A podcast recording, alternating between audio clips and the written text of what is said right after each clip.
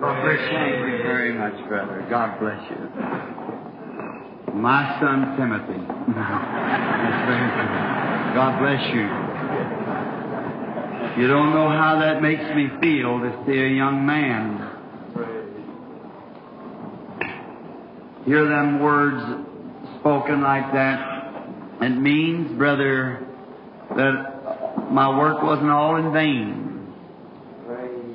I'm getting up into the years, and he's the one who's following along. And I just makes me feel so good to hear that a meeting like that, what it produced. You never know what you're doing when you're sowing seeds. There's a legend over in Norway that they have a lot of beautiful flowers in Norway. And the legend is, like John Apple here, you know, that this man loved flowers so well, he carried his pockets full of seeds and he went around just sowing seeds everywhere he place. He sowed seeds of flowers, and that's the reason so many flowers. Because someone sowed seeds. That's it. Let's sow the seed of the Word of God wherever we are, for we don't know what it's going to produce. And them few seeds that night fell in fertile soil that brings forth a, a real, genuine servant of God. Standing here as a shining light. I passed by his church the other day and I don't remember the boy, of course, but to me, just a kid, I doubt being as old as my Billy. But he's um, standing down there seeing this nice big assembly of God church built down there. I stopped this moment. I said, Thank you, Father. Keep your hand on him. And partings leave behind us footprints on the sands of time. Certainly a happy, real happy anniversary. God's blessings on you all. Now tomorrow's Sunday, and we are expecting all you visitors to attend somebody's church tomorrow. These men here on the platform are men who are local ministers, and they are here representing this gospel that you're hearing us preach. They believe the same thing that we believe in sitting here representing it. And fill up your churches tomorrow. Have a great time. And then tomorrow afternoon we're giving the afternoon service instead of having evening service because it just pulls the people away from their own post of duty and we can have it afternoon. We ought to worship all day Sunday. That's what they set aside for that. So now go to Sunday school in the morning somewhere and stay for church. And it's always a sin to send your children to Sunday school. You know that. Everyone knows that. A sin to send your children to Sunday school. Take them. That's. So then you're doing right. But doing wrong by just standing. And then tomorrow afternoon at 2.30, be here on time if you can, and we're going to anticipate another healing service for tomorrow afternoon. I pray the Lord will give us exceedingly abundantly uh, tomorrow afternoon. Been such a real service. Uh, if those, if that cook or chef that cooked that breakfast this morning uh, over here in the, I don't know what we call the place, on the grounds here, say that was really good. Frankly, that's the first good solid meal I've eaten this week, and if that cookies or the bread, ever what it was, sweet bread, that was good. Ever, that, I really like that. I like to have that recipe. And Sister Wood, you take it home to and if she could try to cook it. That's good Methodist cooking. That's it's really good. We appreciate it.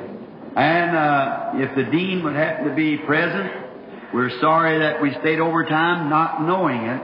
Of course, I understand, uh, Brother Sir, that uh, maybe uh, your services, uh, you all have your services just so much time allotted, and you're automatically used to that. But I tell you, brother, these Pentecostal people, really has a gastronomical jubilee when they get around. And they just stay all day. You just have to run them out. That's all there is to it. Just get them, get them off your hands. So they, um, but we tried to dismiss Billy Motion 15 minutes. I think we had it cleared before 15 minutes for you. And we're sorry that we uh, interrupted there because we didn't know it. And we certainly thank you from the depths of our heart for letting us have that breakfast. And you fine ladies that served and whatever more. Thank you very kindly. God's rich blessings be with you. Now, I was thinking of, can't get off my mind, this Brother Hill's uh, conversion. Uh, Brother Banks Woods, one of my associates, is sitting here tonight somewhere. I suppose he didn't go home today, but he was in the meeting this morning. That's where his boy, right, the meeting just before that, uh, was healed. Every time you mention a meeting, that's something uh, outstanding. Now, I just like, I don't want to get away from a text here, but I just like to tell a little instance that happened that really cut the warts off of me at that meeting. The same one you was converted in. I tell you how easy it is to just walk away from the kingdom of God if you don't my old mammy used to tell me, she said, honey, you always think twice and then speak once. That's very, very good uh, philosophy. it uh, really is. I was staying, as you know, the meeting was great, and we were staying out in the country. There's a lot of tinsel on the meeting then. It's quieting down quite a bit since then because, oh, Oral Roberts and many others come on the field, so they it's uh, the revival in America is just about finished. You know that. We're just gleaning now. Just we're just about all over now.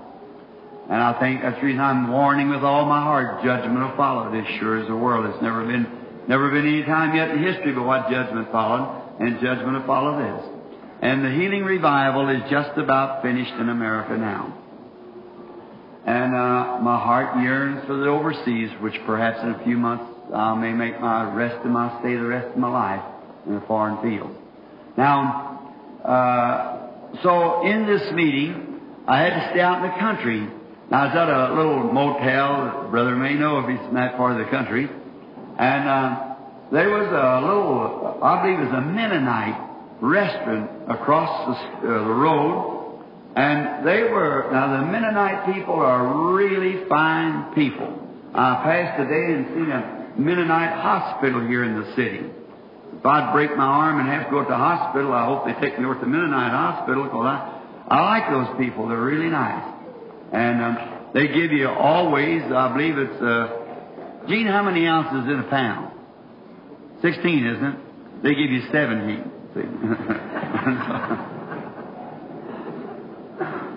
and uh, they're really nice people.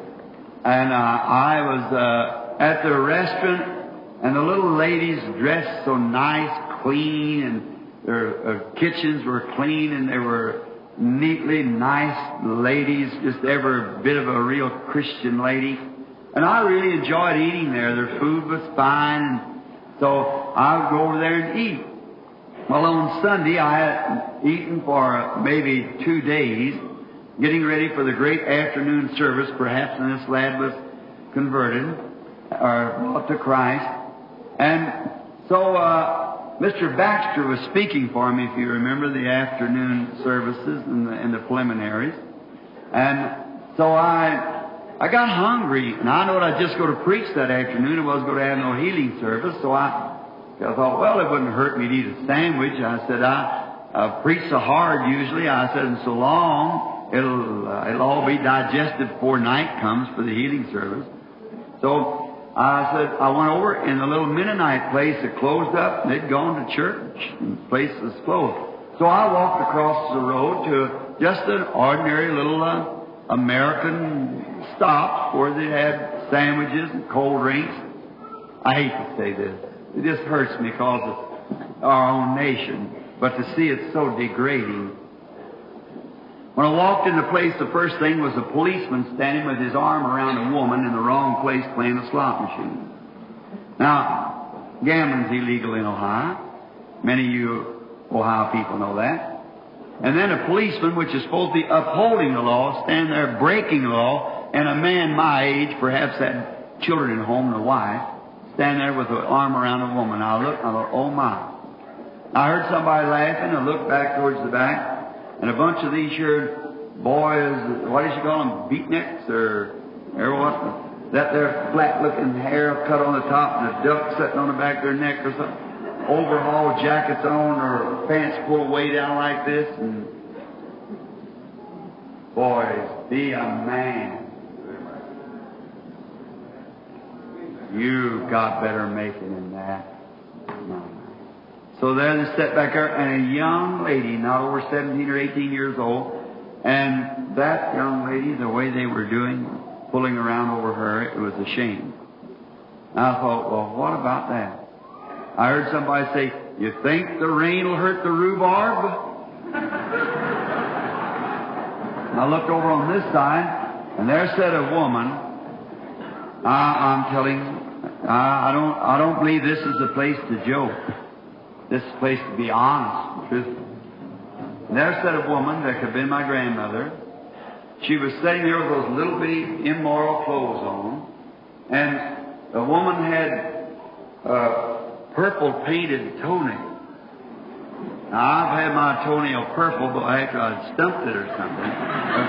it was purple painted toenail with purple painted manicure on her lips, you know, and and little spots on her face. And the little the lady had real short cut hair and painted blue. Now, I, I, that, uh, that lady's got a right to anything she wants. Yes, nothing to me. But I, I, don't believe the Lord ever made anybody blue hair. I, I, looked real strange. And the poor old thing, old, and the meat on her arm was flabby, hanging, you know, like that. And so I looked at her, and as an old man, and it was, I raised up summertime, late spring, around May or June. An old fellow sitting there with an army overcoat on, a big scarf wrapped around his neck, two of them drunk. They were sitting there drinking. So they excused themselves and went out and left her alone. I stood there and I said, Almighty God, creator of heavens and earth, I come from a mountaintop to a rat den. And I said, How can you, being holy, as I know you are, ever look upon such a scene as that and let it exist?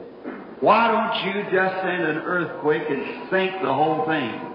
I said, that mean that my little Sarah and Rebecca will have to be raised up under such stuff as that?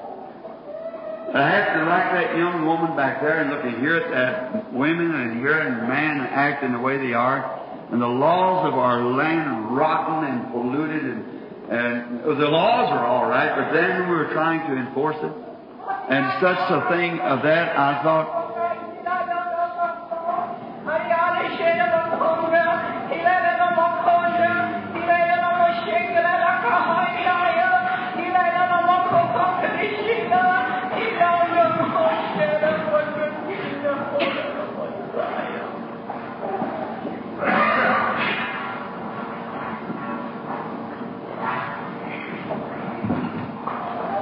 Yea, what would you have but the love of God? Yea, I say unto thee tonight, my people, wake up. Yea, for I am God and will not stand. Yea, they will not stand, says God. Shall I not, as he saith, yea, shall not my prophet bring unto thee the future? Yea, and shall I not speak unto thee and say that thou shalt surely perish if thou wilt? Yea, I say, it is thee that shall say what shall be done. Yea, I say, it is I, God, who shall be taken. Yea, it is I, God, that shall be given unto thee. Yea, I say, except tonight. Yea, I say, except to he that is commander of all things. Praise the Lord. Now, I do not know that lady. I don't know who done that interpreted. I do not know this man. But now, if you've got any doubt of whether it was right or not, wait till I finish my story. I wanted God to strike her dead, strike the whole thing out. I felt a real funny feeling. I stepped back behind the door. Listen what he said. It's I, God, that was given. See? And I stepped back behind the door. Now, this for you Methodist students in the building. Listen to this, and God is my judge. I stepped behind the door. And I said, something was going on. And I looked and it was a vision moving. And I seen the earth. And there was like a, a circle or a mist of red around the earth turning. And I looked like it, my eyes focused upon myself on the earth, doing sinful things that I should not do. And every time I started to do something wrong, I noticed it would go up before God. And if it wasn't for that misting blood, it, I would have died. But the blood of Jesus act like a bumper on a car. And every time my sin would hit God before God's throne, looked like it would strike Jesus before it struck the throne, and he'd shake his head. The tears would roll down his cheeks, and he'd say, Father, forgive him. He doesn't know what he's doing. Then I'd do something else wrong. And then looked like it, he was just acting like a bumper between me and death because God had already pronounced my death the day I sinned. That was the day I died. And then I could not understand why that that mist around the earth. And I looked up there, and my well, book was open. And that's a vision, just like I see here in the building, only these are just ones that you call. That's one God gave. And I noticed that all, there was my name on a book, and all kinds of sins was wrote against me on that book. And I said, Lord, did my sins make you suffer like that? And he was crying, the tears was in his face, and, and he looked so weary, his poor drooped down eyes, and I see my sins are causing him to suffer. And I said, Lord Jesus, I'm sorry. I'm sorry that my sins caused you to, to have to suffer for me. Will you forgive me? I promise that I'll, I'll be good and I'll do everything I can if you'll just forgive me. And he touched his side with his hand. And he wrote across that book, hard. Pushed it over his back in the sea of forgetfulness to remember it no more against me. And I fell on my knees and I said, Oh Lord, I can never live long enough to express to you my gratefulness for you forgiving my sins. He said, Now I freely forgive you of everything you've done. And you want to destroy her. That taught me a lesson. When the vision left me, I watched that interpretation. God was given for us. See it? Perfectly with the words that, before I said it, and there's people sitting in here from my church and things that's heard me tell that story before and know that that's true. That's exactly. See? Show how perfect that Spirit of God speaking there in unknown tongues and interpreting. Neither one of them knowing me or knowing it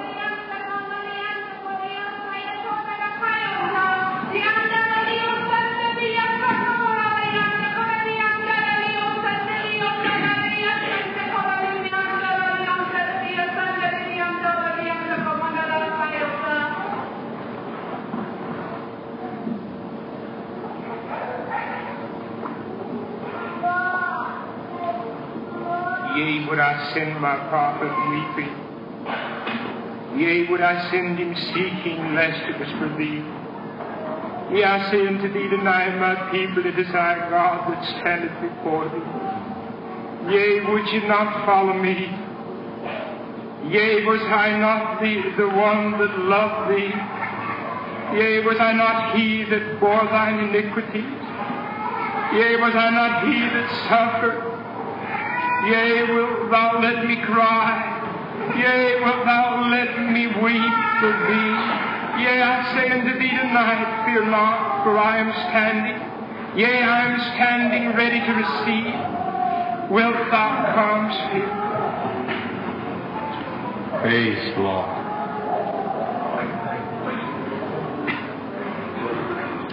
Listen to that a. How long will you halt between two opinions?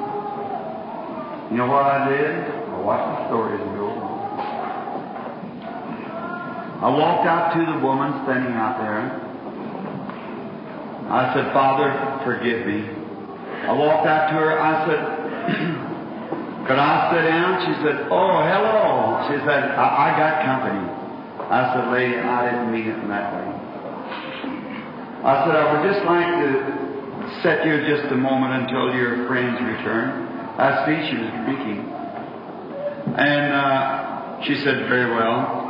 And I told her the story that was told me by the vision.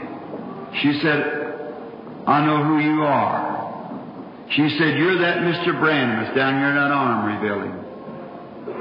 I said, Yes, ma'am, I am. She said, I passed by your meeting the other night. I couldn't get in. She said, Mr. Branham, I'm beyond hopes. She said, My father was a Methodist preacher. I've got two daughters that's Methodist Sunday school teachers. I said, What happened? She told me the story. She said, There's not a hope for me. I said, Lady, if there isn't a hope for you, then why did God show me that vision? And there in my hand and hers, I led her right out in the middle of the floor, knelt down there and had a prayer meeting and led her right to God. There might be somebody here that night, tonight in that condition. Grace of God, it's shed abroad in our hearts by the Holy Ghost. I remember that meeting well, son. It reminds me this, no matter what the person's done, love them. And that's what wins them. Tomorrow afternoon now, don't forget the services. The Lord willing, we want to pray for the sick. And I want to make this statement before I take my text that last evening when the anointing of the Holy Spirit, which I was not by no means intending to have any kind of a service like that, it was completely from my mind, I was going to take my brethren and go down among those people that were sitting here in cots, stretchers, dying, wheelchairs, and so forth, and stand down there and hold, and I told Brother Herman, that when I sent my brethren down here for him to stand by me, I wanted them to. I just felt after praying and hardly eating all week long that, that something would happen here that would cause the people to wake up. Only God can only work where there's faith. And I thought the hard preaching and so forth would surely bring the people to a spot, and the vindication of the presence of the Holy Spirit would be so perfect that they could not doubt. And in doing so, I, sat like that, believing with all my heart that God would do something in that manner. And the first thing you know, the anointing dropped down. It started out there in that building, catching those people that were dying out there in condition. And here it come right down that line, healing those people right down through those cots and stretchers, cleaning up the outfit as it went through. The last I remember was somewhere along there, and people rising up out of their wheelchairs and cots and stretchers and being healed. That was about the last thing I remembered. It was such a glorious outpouring of the Holy Spirit. I don't know whether anyone could sit under anointing like that and then turn around and say, "No, I, I don't. I believe that uh, it would be kind of hard for you ever to be healed if, if you could." If you couldn't receive it under that, I, I don't think there would be any way of ever getting in anymore, see, under such anointing as that. Now, that was a marvelous time. Now, to be honestly, since I left, I've been constantly in revival since December. And uh, I've been in places where the people are packed and big meetings and things, but I never know any time that the Holy Spirit ever anointed with such unction or healing as it was right here last night. That's right. And I'm so thankful for it. And you just remember that there's people that was here last evening that you'll hear from them. They're, they're healed and don't know it. See, they, they're just expecting that something might have happened to them all spontaneously. It don't have to come like that. As long as there's something there that says, yes, that settles it, I don't care. I don't care. So, you ministers remember, in your churches, you'll be seeing people coming saying, well, you know, I, I just don't have it anymore, see? And then my son was telling me a lady come by, maybe here now, saying, look at my child's eyes, take the glasses off. So hideously cross-eyed, pull the glasses off, and Billy said the eyes are straighter than his. So it's just, it's just that's what it is. See, nobody touched them. See, that's what I'm trying to get to the people is that it's not whether we touch you or not, it's you touching Him. It's your faith that heals you. Now, tonight, let's bow our heads just a moment as we pull back the pages of the book, and then so get quiet.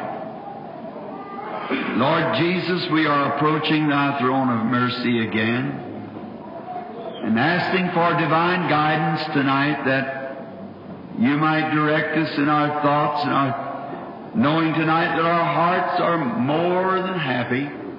As David said of old, my cup runneth over. And how that we know after a meeting like that last night, it seemed like, Lord, that this entire city would be set afire. But where are they? Lord, truly, how could we but believe that you ordained them to life or by your foreknowledge you knew who would receive you and who would not? How can a man come that when God hasn't called him or ordained him to life? So we realize as it's been through the ages, so is it now, that poor, miserable, blinded human beings Yet many kind-hearted people, nice people, that live a good, righteous life as far as morals is concerned, and yet are totally lost and gone, without hope, without God, without mercy. In this dark, dying hour, Father, my heart bleeds and bleeds. I don't know what else to do. But just keep giving my voice that at that day it'll be on magnetic tape in the glory. And I pray that you'll continue to be with us and help us. Bless the services tomorrow as my ministering brother minister around in their churches. Oh, may there be fire from heaven on every altar. Grant it, Lord. May there be great services throughout the country and throughout the land tomorrow and save all that is savable. Bless the services tonight in these few words, Lord, that's been uh, read this afternoon here in the Scripture, and where I've chosen to speak a few words tonight. May it be so that many will receive faith and believe on Jesus, for we ask it in His name. Amen.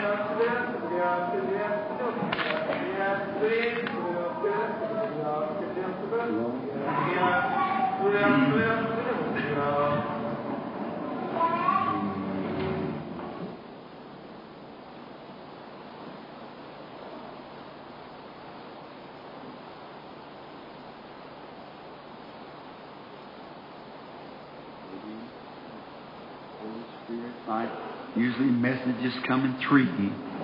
They can't be over three messages at a time according to the Scripture. But that's the third message, and it might be the Holy Spirit trying to get it to somebody, so be real reverent, everybody.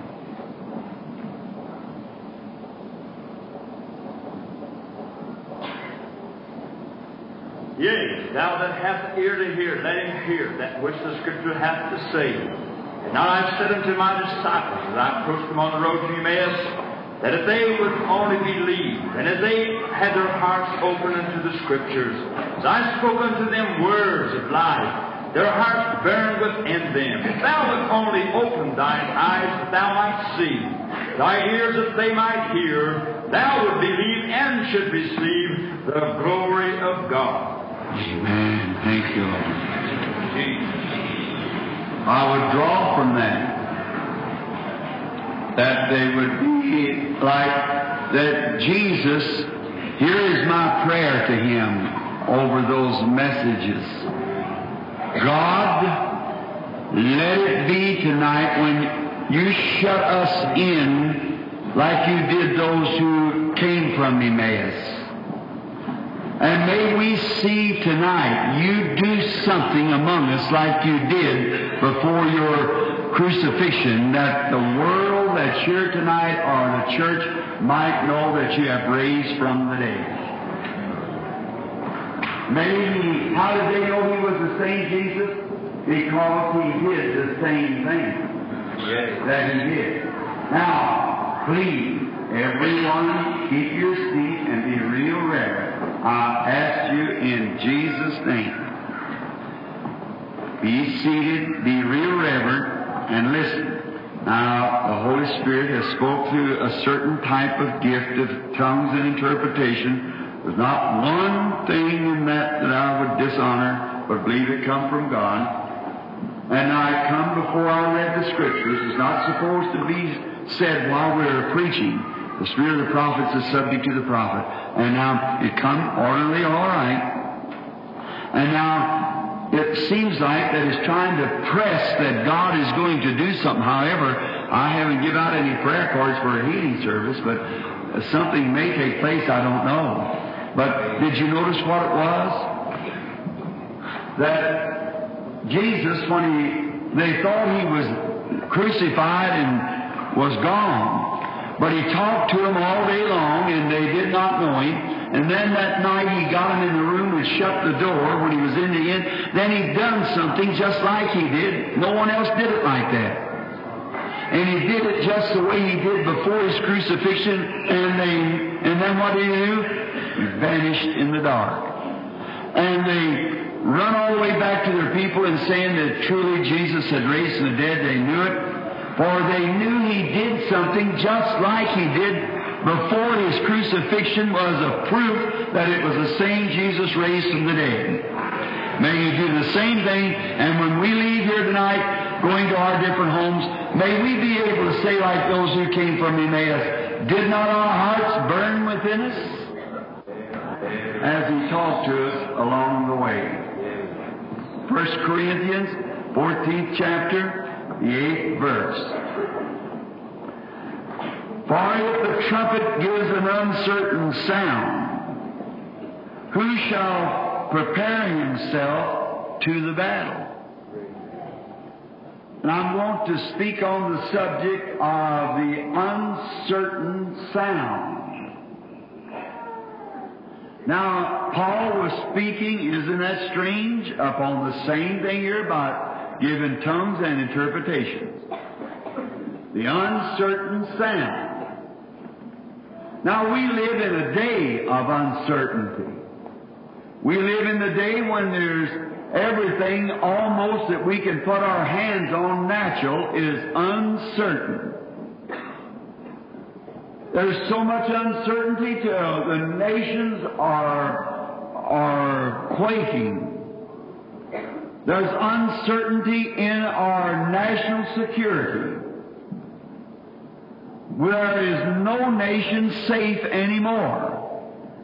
We could either be the, the victims to Russia by midnight tonight or either be in bits. It depends on what Russia wants to do about it. We're talking about our scientists. They have man that they can put 200 miles in the air in a little machine and come right over, set them right over the top of this nation, send our message down and say either surrender or we pull a lever, and that's all of it. They don't have to wait till tomorrow to do it, they can do it right now.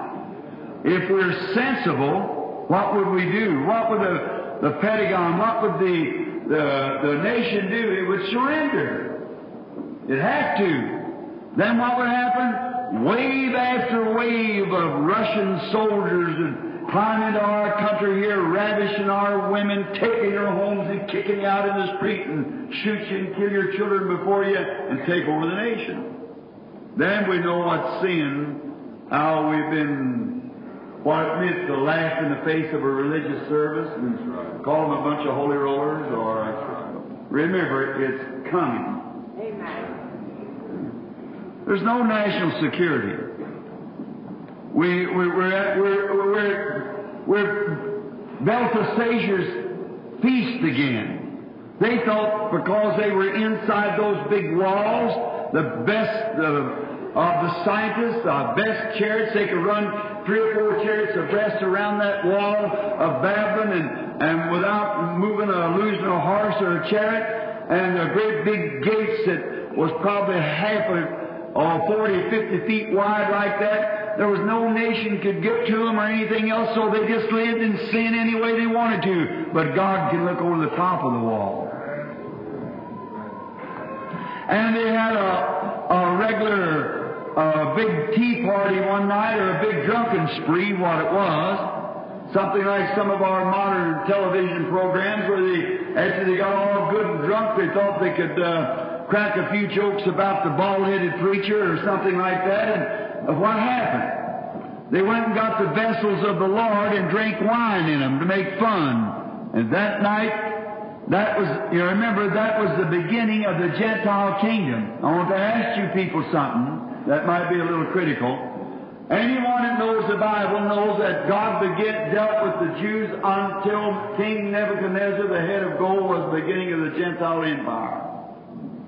Ends out in the feet in Rome. Is that right, brother? You Bible student? Watch what happened. What did he do at the end of that kingdom? There come a handwriting on the wall that was in unknown tongues. No one could interpret it. But they had a man there had the gift of interpretation. So he came and read the handwriting on the wall. And it's been read here again tonight by the same kind of a spirit given by the same God. The handwriting's on the wall. All the time that we've been spending our money and jokes and all, we become just a big bunch of jokesters laughing at religion, making fun of it, and all the time Russia has been putting things in the air that's so far ahead of us, so they were years and years and years ahead of us. You remember the Medes Persians was at the gate waiting when these things happened, and they know nothing about it. There's no more national security. When they tell you we're secure, that we can do this or do that, they're mistaken dig a hole in the ground, some of this here national defense stuff, and run into the ground, and that bomb will blow a hole in the ground 150 feet deep, 100 miles square. Well, if you were 5,000 feet under the earth, you'd be in the lava. And if you were 5,000 feet under the earth, the shock would break every bone in your body. So you can't dig down and get away from it. There's no way at all to escape it. There's only one shelter that you can get under. And that shelter is not made of steel, it's made of feathers under his wings. That's the only shelter. Go up above it. The rapture coming. Now, there's unsettled peace. You don't have to think great big nations like Russia, little bitty nations can do it. We're just at the end of the road. And then what are they doing? One, we selling a whole lot of stuff to one nation, trying to buy friendship with our money. And the very Indian that we're taking the money from, or taking the land from, we're starving to death out yonder on the prairie and taking his sheep away from him and letting him live out there with TV and everything else in a tent. And then sending money overseas over there calling it national defense trying to buy friendship. You can't buy friendship. Spending millions of dollars every year for whiskey and beer, and our missionaries on the field starving to death. Oh, sure, we're gone. The nation's gone. All nations are gone. Not only this nation, I think this is a queen of nations. It's a true, it's a great last civilization we have. But she's finished. It's all over. We're just ready for the coming of the Lord. Amen. Right. The church make herself ready. By the time I get through tomorrow afternoon, if the Lord willing, you see if it isn't right. Now, with the, with the word of the Lord, see if that isn't true. Now, remember that we cannot put confidence in any security place on the nations anymore. We go to Russia, it's a be that we'll blow them. If they stay here, they'll blow us. If we go to Japan, it'll be just the same thing. She's ready to rock to pieces right now. And there's no way you can stop it. Because they have neglected to do exactly what God told them to do. And instead of preach the gospel, they have built buildings and had fine scholarships and educations They've used their own idea to educate people to it. And this man that's on trial, this German now, smart, intelligent, intellectual giant, and take this Eichmann that's froze them people to death, then turn hot water on them and kill the millions. And when I was in Germany, there in those places where they took them out there and give them that bubble in their vein, Hitler and sent them out there and smart, educated scientists way beyond. While we was half the war was over before we ever had a gun that could compare with their 88. How about you soldiers that faced it? You know that's right while we are so far ahead of us in science and smart and everything like that, and would turn and do a thing like that, it's insanity. And any young people that can stand in a building with their hands up and always carrying on a rock and roll and stuff and beat that, it's insanity.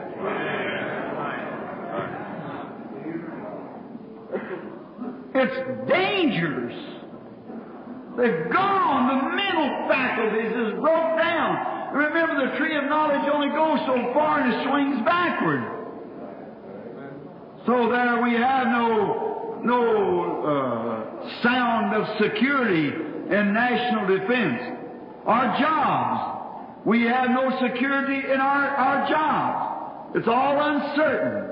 Let a man pass about 35 years old, they'll root you out. They'll get a young man so they won't have to retire you. And after you pass 40 years old, you try to get a job even digging a ditch. You'll have to have a high school diploma before you can do it. They've got a little button they can press and take care of that anyhow. Your job, you ain't got no security in your jobs. I don't know how true this is, but I've been told that there's more people out of work right now than there was during the time of President Hoover's Depression because there's more people. What's the matter? It's just a place where there's no certainty in these things. You're not certain of your job. Somebody take your place in the morning. Politics. Let's just talk a while tonight. This is Saturday night. Politics. Crooked. Both sides just so crooked as crooked can be. It proved it in this last election when the FBI exposed it that they had machines that every time they voted for one for Mr. Uh, Nixon, they had to vote for Kennedy at the same time, and they proved it. And what did they do about it? Nothing. Now, I'm not a Democrat nor a Republican, neither one. I'm a Christian. The one pot tank all kittled black or greasy. One just as black as the other one, just as dirty as the other one. But what's the matter? It's because that there's no security in those things. It's played out. The great House of Commons of England one time said about democracy, said democracy is all sails and no anchor that it'll come to pass that politicians will stand on soapboxes and make elections in America, and pay their way in for that is exactly right, but he didn't think about his own nice, lovely House of Lords to do the same thing. So it shows that all these things are rotten and decaying because there's coming a kingdom. Whose founder a city whose builder and maker is God. These things has to give away. Politics is all, I believe democracy, certainly I'm an American, and I believe in democracy. But oh my, the rotten things that's in democracy. That's it. So it shows that all these man-made earthly ideas has to give away to a kingdom that's coming. I've had the privilege of standing on the grounds in Egypt where the Pharaoh stood and murdered the people, where the gladiators and so forth. You dig 20 feet under the earth to get their kingdom, where it's set. I stood where the Pharaohs stood. I stayed where the, in the, the great Colosseums and, and the different places and, in Rome and the, and in the Pharaohs and so forth, and their kingdoms is falling And instead of just looking out here to see me, have to dig down to find the ruins of them show that every man-made kingdom, every man-made system has to give away. So you see, I don't care what kind of democracy, how many UNs we build, how many League of Nations or anything we got, it's all decaying.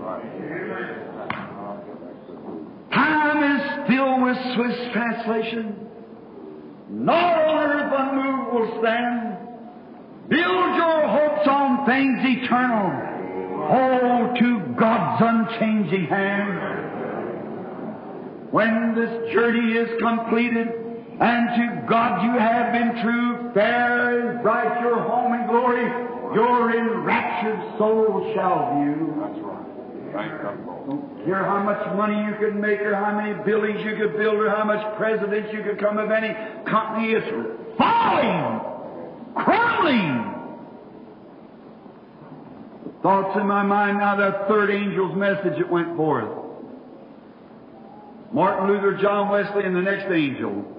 What did the last angel's message say when he crossed the three angels? Babylon is fallen, is fallen! Become the habitation of every unclean spirit. That's exactly where it's at. Sure, we have no security in our nation. It's uncertain everywhere. Uncertainty is uncertain in your job. Uncertainty in politics. Uncertainty in the Democrat Party. Uncertainty in the, the Republican Party. Uncertainty in all the parties. And in the church. Also uncertainty. How can we have about 900 different organizations and every one of them dipped in one to the other and fussing with one another? How can a poor laity know what to do? How can the people know where to stand? One say, we got it over here, and another say, we got it over here, and we got it down here. What does the people know what to do? It's uncertainty. The church gives an uncertain sound. Politics gives an uncertain sound. The nation gives an uncertain sound. Employment gives an uncertain sound. Oh, I could speak of a hundred things. It's uncertain. No certainty to it.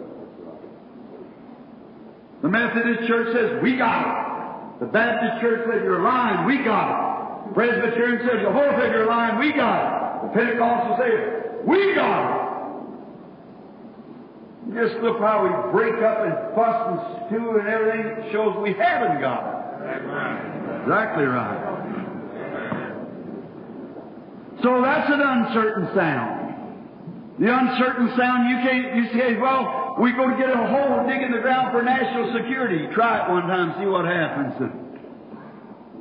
I got a job, brother, I got a promise, just let him change bosses once.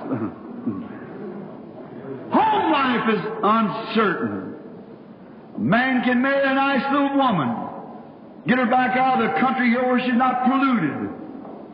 Take her into a home set a television in there, and the first thing you know, we come home, she's acting like some of these movie stars. Uncertainty in home life.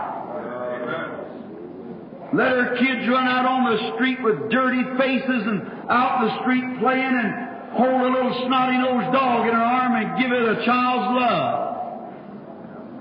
Pack a little old dog around in a car and practice birth control. Shame on American women. That's horrible to say that. I don't know, but this is one time you're going to hear it anyhow. If you just sit still and don't keep, keep going out. One can just hold so much and then they have to explode and run. But, uh, but listen, that's true. It's the truth. Somebody's got to cry out against that thing. And there's many a fine preacher, brother, standing in the pulpit that knows that's the truth. But what is their pulpit? It's a meal ticket to them. I'd rather lay on my belly and drink branch water and eat salty crackers preach the truth than to have fried chicken three times a day and have to it. Tell the truth because you got the answer for it at the day of the judgment. Certainly, the uncertainty, uncertainty. All we find, then you say, Brother Branham, you're putting us on a limb out here. That's right. So that you'll know where you're at. You say then, Brother Branham, is there anything that has a certain sound? Yes, sir. There is one thing that has a perfect, certain sound. What is it? It's the Word of God. It's a certain sound. It's perfect. It's an eternal sound. Glory to God. Are you sure that Jesus Christ said in Matthew 24th chapter, 35th verse, He said, Heavens and earth will pass away, but my word shall not pass away. My hopes is built on nothing less than Jesus' blood which has all my soul gives way, and He's all my hope and stay. We're on Christ, that solid rock I stand. All other grounds is sinking sand. All other grounds is sinking sand. Now, the Word of God, His promises, they're true. Now, there's only one thing to approach anything. Like Israel. Israel was the perfect type of this nation. Israel was a God-fearing people that was in bondage to, to the Egyptians. And they left that land of bondage, took a pilgrimage. Listen now, don't you fail to get this. May God open your understanding. They left their land of pilgrimage and come to their promised land and drove back the occupants and inhabited the land. Is that right? We did the same thing. We were under Catholicism and bondage of and we wanted to be a God-fearing people that loved God and have freedom of religion. And we came to this nation, drove back the occupants, and possessed the land. As long as when Israel started out, they had God-fearing leaders. David, Solomon, they brought a respect. Why Israel was known all over the world, all the nations, and they all respected them. That showed what God could do with a bunch of men and women that feared Him and lived godly before Him. Amen. As I preached a few nights ago, even the Queen of the South come all the way across the Sahara Desert three months on a camel to hear the wisdom of Solomon. The whole world looked to him. And when this nation was founded, we had godly men who founded it. George Washington, Abraham Lincoln, Forge would prayed all night long. That leader bullets went through his coat the next day without miss, without hitting him. Abraham Lincoln, a God-fearing man. What did we do a few days ago? We did the same thing Israel did. Elected Ahab to the to the White House. Now Ahab was a pretty good sort of a feller. He wanted to repent. But Jezebel, he was married to her and he couldn't do it. She was the net that turned the head. And we did the same thing. Put a man up there that's married to that Jezebel system that we run from and become a free nation from. Oh, you politicians that sold your birthright of Christianity. I'll stop on that. Let's go back. God's promises, God said it would happen, Revelation 13, so there's no way of getting around it. I just want you to know where you're standing and what you did. And some of my precious colored people that voted a ticket like that, why, you brought disgrace to the blood of Abraham Lincoln and took the slave belt from your father. Exactly I wouldn't have thought you would have done. My, don't you know what you did? Why did you sell out to a, a few extra dollars? The God of the belly instead of the God of the heart. That's what the nations has gone to is a few extra dollars. That's what's the matter with Ahab. Brother, they had one old prophet down there that he didn't compromise with them. He blasted them out. Every one of the organizations kicked him out. They hated him. But he sure told them what was right. And when he got through blasting that old painted up Jezebel, about them women, the way they were acting, they all hated him. But one day God said, You preached long enough, get out there in the wilderness, now I'm going to send judgment. And it did. He did.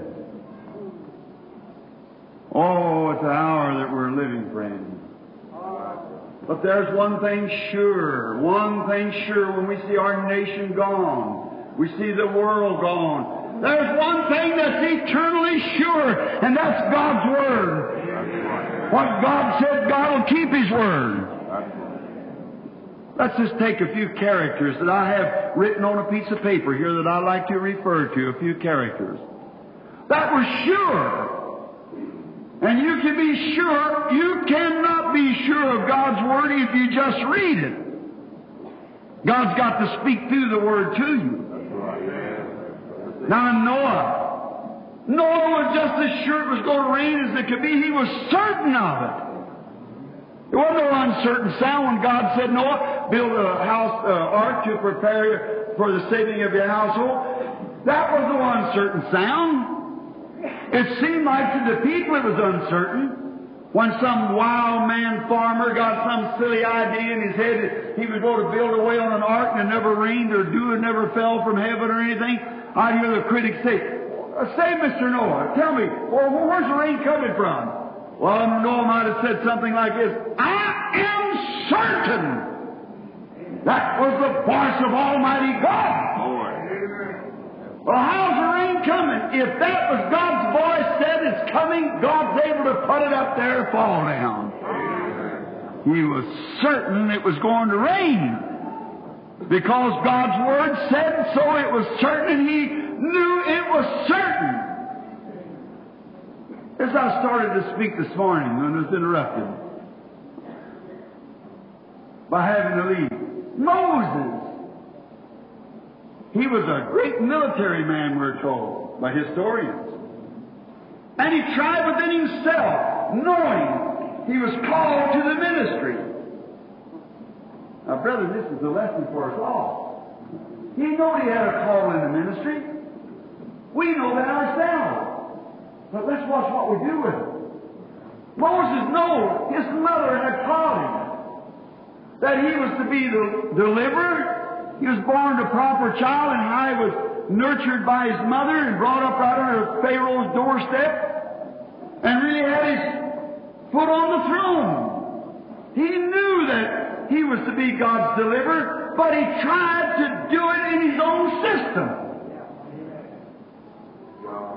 And we know we're ministers that God called us, but let's not try to do it by seeing how many we get in our organization.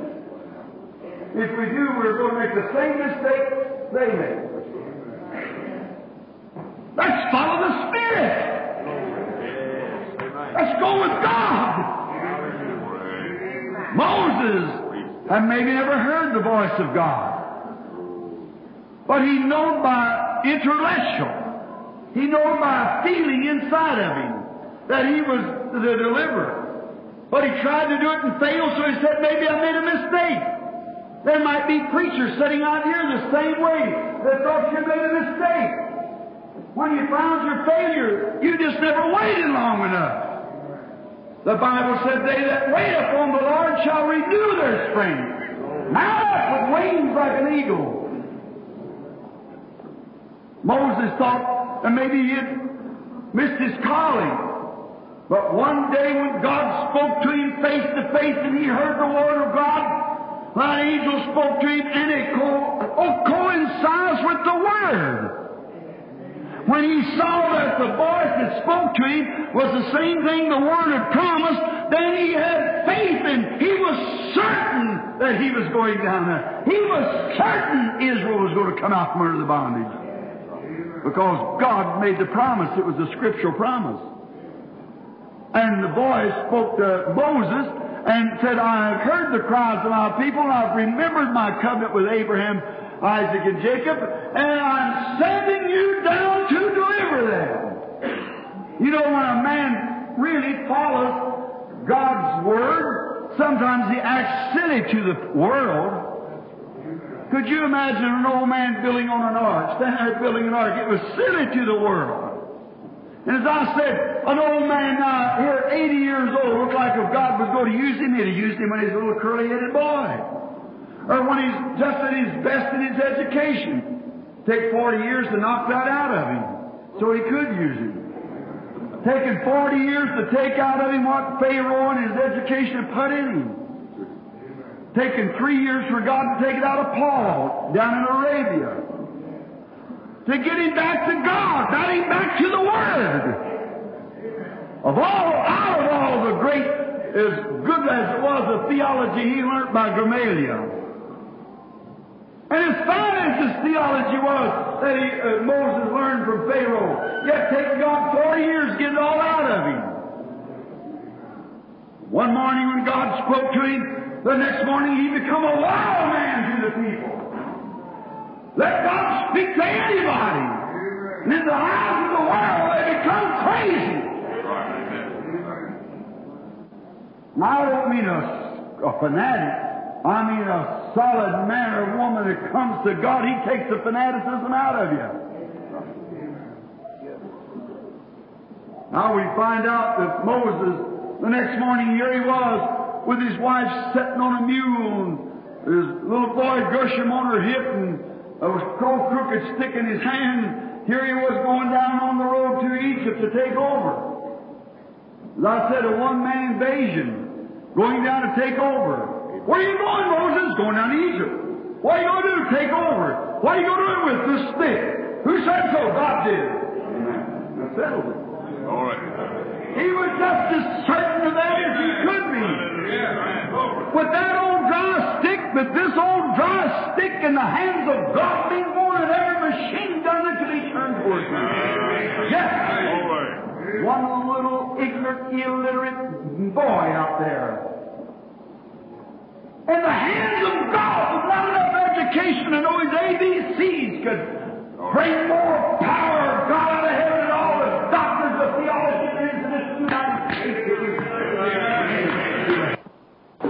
Forgetting all of his theology. He didn't have to polish up on nothing. For God. And he was certain it was God. He was certain that he was going to deliverance. How's he going to feed two and a half million people without a bite to eat? A bunch of slaves out there in the wilderness. How's he going to do it? He was certain God would do something about it. Brother Branham, when you preach divine healing, as people, as people in heart trouble, this, how you to, how you to make it work? I don't, it ain't my business to make it work.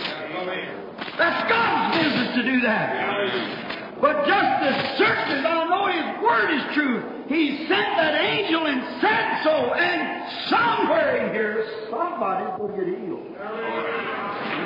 Certain of that as I'm standing here. Something's going to come forth because He said so. I don't know who it is, where it's at, but it'll be there. Who is it? I don't know. It's none of my business who it is. Somebody will be saved. How do you know? God has said so. I'm certain of it. I'm positive of it. Brother Branham, you've had an awful struggle. I thought you said the Lord led you over here. He did. What do you think is going to come out of it? I don't know. But I'm certain He sent me here. I'm certain that He's doing something. I don't know what it is. But I'm certain He's doing it because of His Word. No guesswork. I know it's true. when Abraham a man 75 years old, his wife 65.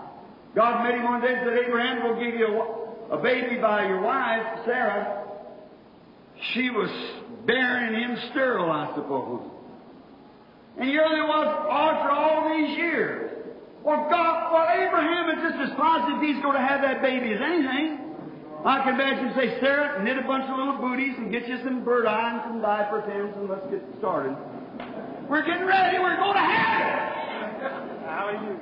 Well, it sounds silly. What if he went out to the doctor and said, uh, Doctor, uh, wife and I want to make arrangements to the hospital to have a baby. Doctor said, Oh, oh certainly, Mr. Abram. Yes, sir. Uh-huh. Say, say, would you turn, would you call the psychiatrist to the psychiatric ward, somewhere. That old man's went off of his head, but he was certain God was going to do it. The first 28 days. How you feeling, honey? There's no difference. Glory to God, and that's as certain as a was Five years passed. How you feeling, sweetheart? Not a bit of difference. I'm 70 years old now. Yes, and Abraham's 80. That, that, I'm just as certain as anything it's going to happen. 25 years passed. Now she's 90 and he's 100. How you feeling, sweetheart? No different. Glory to God, we're going to have it anyhow. God, he was certain. God keeps his word. He was fully persuaded that God was able to perform that what he had promised. Certain. You're certain when God reveals it to you. If God would reveal that little girl sitting there, she's going to walk. ah, but uh, devil could send ever a demon he's got out of hell. It wouldn't stop him. That man sitting there in a wheelchair, whoever you are, it wouldn't stop him. No, there ain't nothing can stop him. God says so. That's settled. There in Finland, that little boy been laying on the ground there dead. I've got that documented and signed. Pronounced dead, went got the mother and father before the undertaker could take him. He was laying there, and I come down. I said, That's that little boy I seen two years ago in America. There stood about 500 people, the mayor of the city. I said to Miss Isaacs, interpret this. She did. I said, if that baby doesn't raise from that dead, laying there dead, every bone in his body broke through, wound him up like that and threw him out, even his, his little feet and things that threw his socks and his shoes off of him and everything. If that baby isn't standing on his feet, in five minutes from now, I'm a false prophet and a liar and run me out of this country. Why, I was certain that was God that showed me the vision. It has to be so. There's nothing can stop it. Amen. That night in India, before all those people, when the rage all was on their pillars and the holy man sitting all around, and I've been in the temple of the Sikhs and Jains that day, and they made fun of Christianity. Said a very idea, said of Christ dying when they won't even kill a flea, mop the floor as they go to keep from stepping on an ant, afraid that they believe in reincarnation, think it might be some of the relatives. How could you preach to them a blood sacrifice? I said, let God speak as God. Some of us has got to be wrong. I picked up the Koran in one hand, the Bible in the other, and I said, something's wrong somewhere. Let the God that's real God speak. Hallelujah. About that time they brought a blind man up there, I said, I cannot heal the man. Of course not. I said, his name is spelled R-A-J-A-P-H-E-W, like that. Right. I said, he's a beggar. His wife's a little thin woman. He's got two boys. One of them's six and the other's eight. Correct. Standing out there with that anointing, them rage all sitting out there, and the holy man said, he's reading their mind. I thought, oh, them hypocrites. Hmm.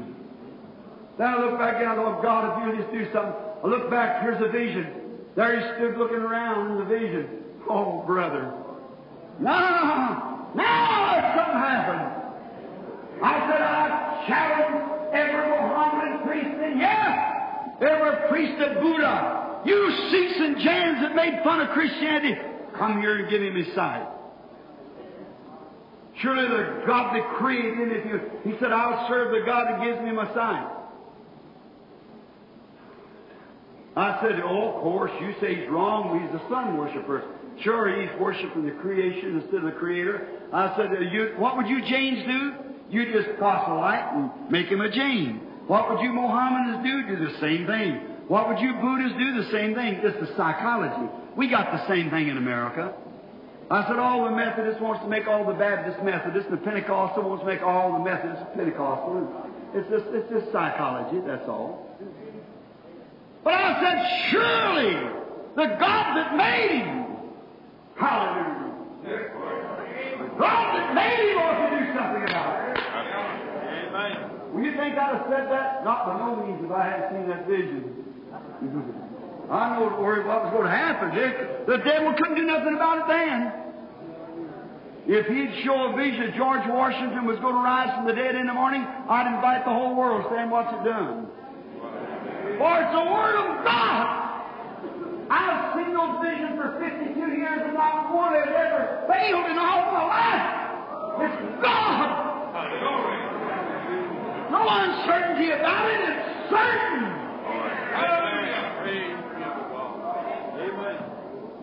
I said, now you Mohammedans to say you're the predominant religion. Come give me my sight and I'll be your disciple. You Buddhists, you come give me my sight I'll be your disciple. You holy man, come give me my sight.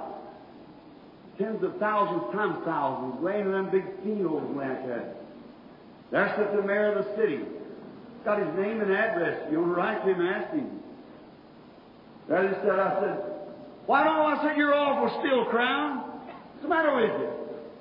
You were telling me today how little Christianity was, how great your religion was. I said, look at your people out there. Look at your priests. What's the matter with them? They call me a fanatic. A American soapbox salesman. Selling religion like I was on a soapbox because I shut my arms when the Holy Spirit was on me. I said, let them come forth then and give this man his sight. Hallelujah. Watching that vision. I said, why don't you come? Because you can't. And neither can I. But the God of heaven who raised up his Son, Christ Jesus, that gave the vision to me just now that I saw, that that man was standing there with his sight. I saw him in the vision. If he doesn't give him his sight, then I'm a false prophet and run me out of India. If he does give his sight, how many of you Mohammedans, Buddhists, and all of them will receive Christ as your Savior? Just black hands as far as you can see. So bring him here. Put my arms on him. I said, Lord Jesus, no more to said that going to holler something like that. He could see as good as I could. Run, grab the mayor of the city, running up and down like that. What was it? It's the same God. God's Word is just as real tonight as it ever was. He's even testified to the president. This coming October, they got an amphitheater that can put a million people in it in New Delhi, where they're having their convention, wanting to come up. Certainly, He's still God, but you you just can't sit because you think it in your mind. You've got to know it. You've got to know the Word's got to come to you. You've got to know that it's true.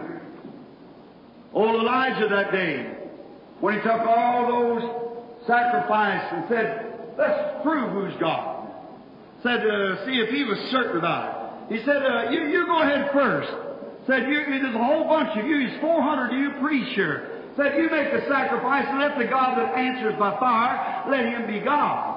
And they were sincere. They wasn't hypocrites. Said they cut the sacrifice and they climbed up on the altar. Elijah walked around and said, say, uh, maybe he's pursuing. He might be taking a nap. What was the matter? He was certain. he saw a vision.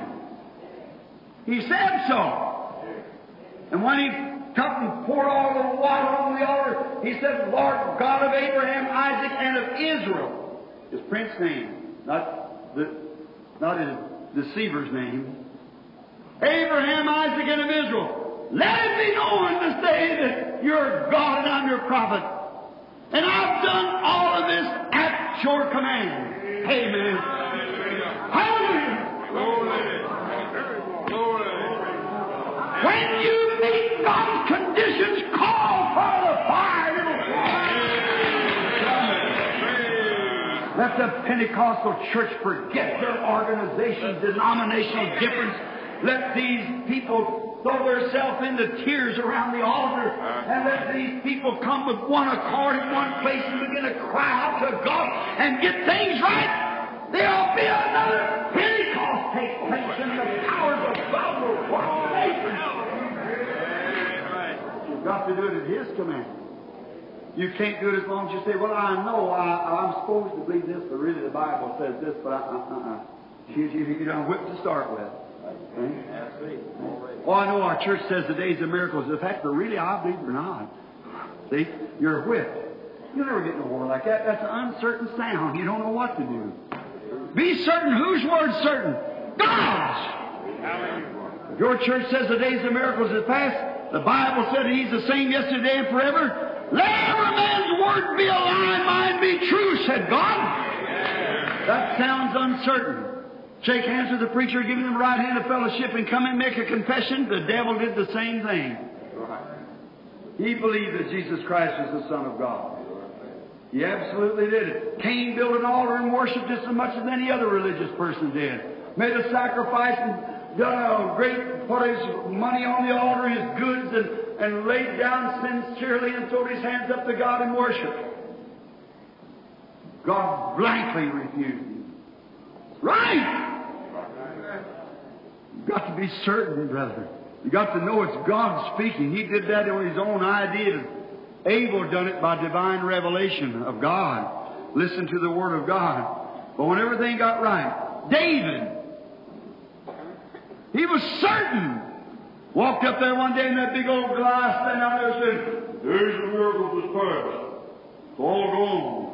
Some of you all when the devil thinks he's got the edge on you, brother, he can blow and pop. Yes, he can. Stand out there and said, I'll tell you, let some of you men over there, some of you theologians come over and attack me.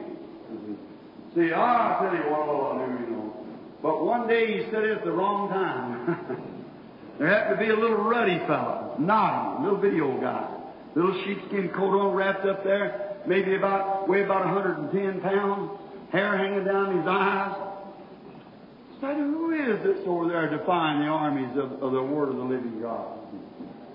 Who is that over there standing there? Oh, that's Goliath. He said, Are you going to stand and let that uncircumcised denomination say that the days of miracles is past when our God said He's the same yesterday, today, and forever?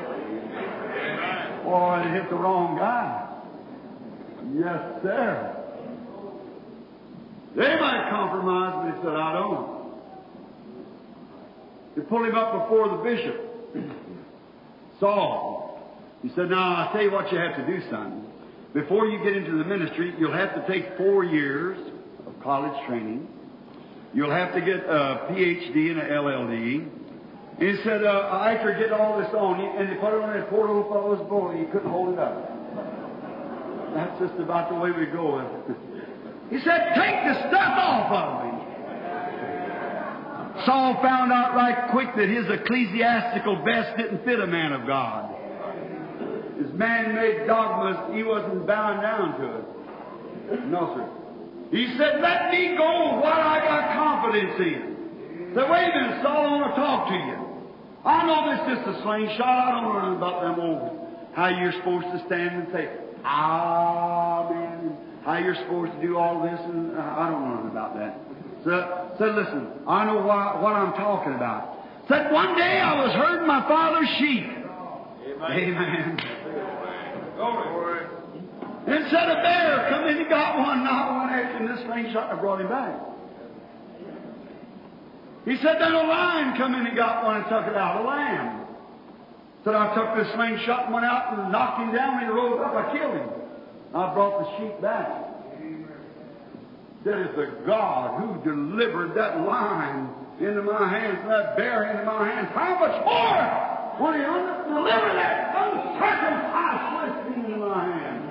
Amen. He was certain He knew what He was talking about. Listen.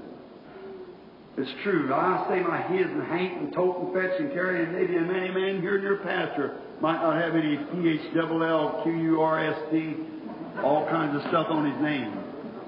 But we know what we're talking about. That's Right. We may be called holy rollers and insane and all excited and everything, but we know what we're talking about. Amen. Let me tell you.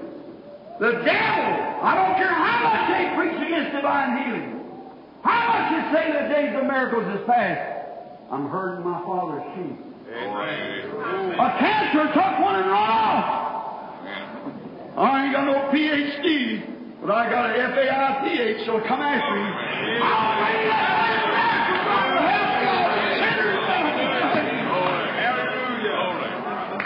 Watch what he done. He picked up five stones, the number of grace, J-E-S-U-S.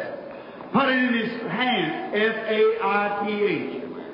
F-A-I-T-H-N-J-E-S-U-S. Here he comes. Oh, sick sheep. You that the devil's packed off somewhere and say you have to fill a premature grave, I'm coming after you. Amen. Want to bring you back to the shady green pastures, still water, eat with the rest of the flock. That's right. Oh yeah, see no, what he was talking about. He was certain it was God. He was certain. No uncertainty about that. Said, how much more will God deliver him into my hands? Oh, people, forgive me. I thought it was seven thirty. Give me ten more minutes, will you? I'll watch. I'll set my clock to alarm if necessary. If you just, I got an alarm on here anyhow, but a machine has set it. But Brother, sister, this is true. If the trumpet gives an uncertain sound. Notice, when, let's just take another person right quick.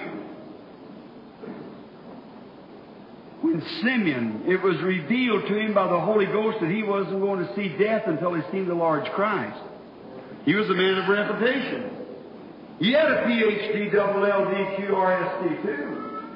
But the Holy Ghost revealed to him. And he wasn't ashamed to run around telling everybody, an old man over 80 years old. They made fun, said the old fellow with one foot in the grave and slipping with the other, said he's going to see the Christ.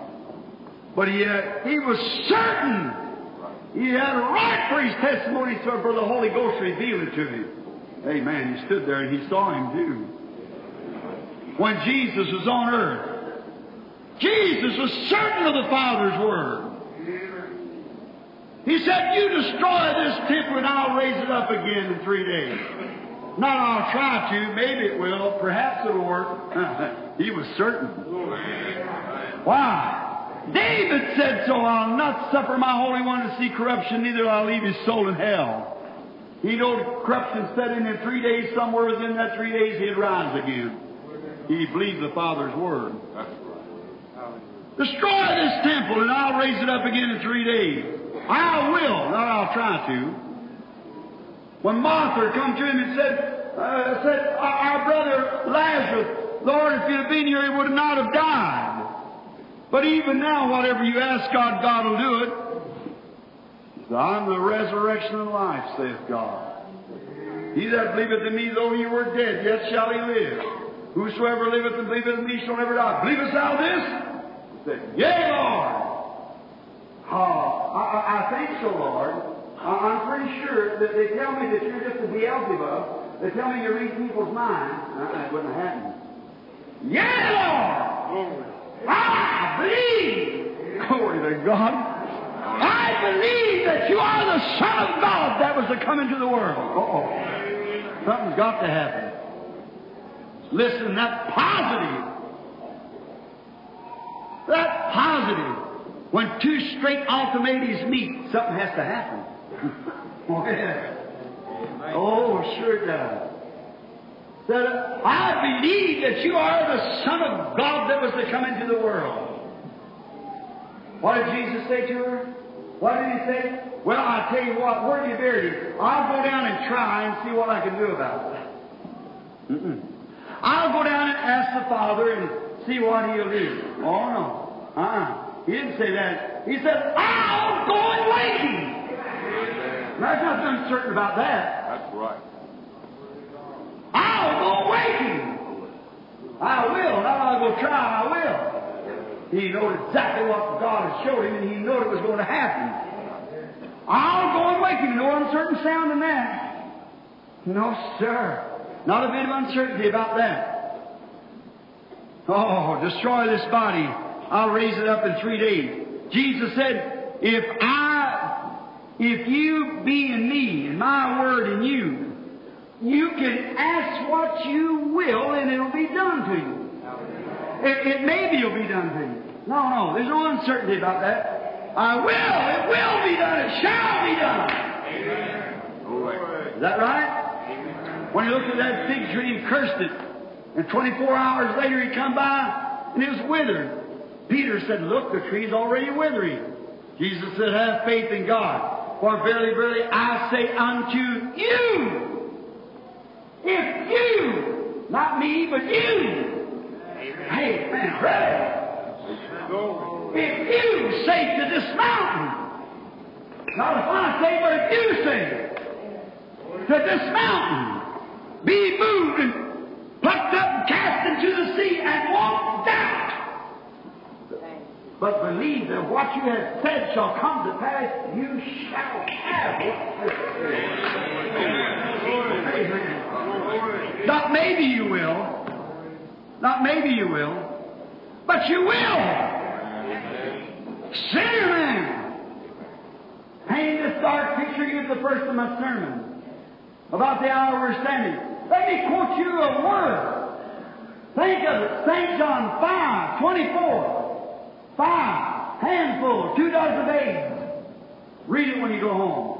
He that heareth my word and believeth on him that sent me. If your nation's breaking, if your homes are breaking, if your nerves are breaking, if your healths are breaking, if your hopes is breaking, everything's breaking. But Jesus Christ said this, He that heareth my words and believeth on him that sent me has everlasting life, and shall not come to the judgment, but has passed from death unto life. Hallelujah! Not he may, he shall. He has. He may in the future, but he has now. He has passed from death unto life and is alive right now. I wish I was twice my size. Maybe I'd feel twice as good. I'd have to be twice my size to do it. Oh, God, how can I ever thank you? Positive. Down through the ages, she's never buried. A little old church that believed that that word of God waved right through every persecution. They tried to stamp it out, burn it out, persecute it out, kill it out, drown it out, and she waved on. Some time ago, standing in the Statue of Liberty, a little bunch of sparrows that laying dead. I said, "What's the matter?" said, "There's a storm last night." And that big light was beaming out, and those little birds was lost. If they'd just known to tuck that light, they could run on to safety. But so what was they trying to do? They run up here and tried to beat the light out. And what they do? So they beat their brains out. Trying to put out the light. The light that could happen. You cold form of Pentecostal.